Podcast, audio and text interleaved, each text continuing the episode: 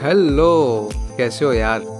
सुनो ना, हमारे आसपास हर रोज कई कहानियाँ चलती रहती है। कुछ हम दूर से ही देख लेते हैं और कुछ का हम जाने अनजाने हिस्सा हो जाते हैं। ये कहानियाँ ना हमें बहुत कुछ बता देती है, हमारी सोसाइटी के बारे में, हमारे अतीत और आने वाले कल के बारे में और खुद हमारे बारे में भी। मैं चाहता हूँ यार कि तुम ना बस कुछ मिनट ठहर कर, मेरे साथ ये कहानियाँ देखो, मेरी आवाज़ से और तुम्हारे अपने किरदारों से। तो शुरू करें।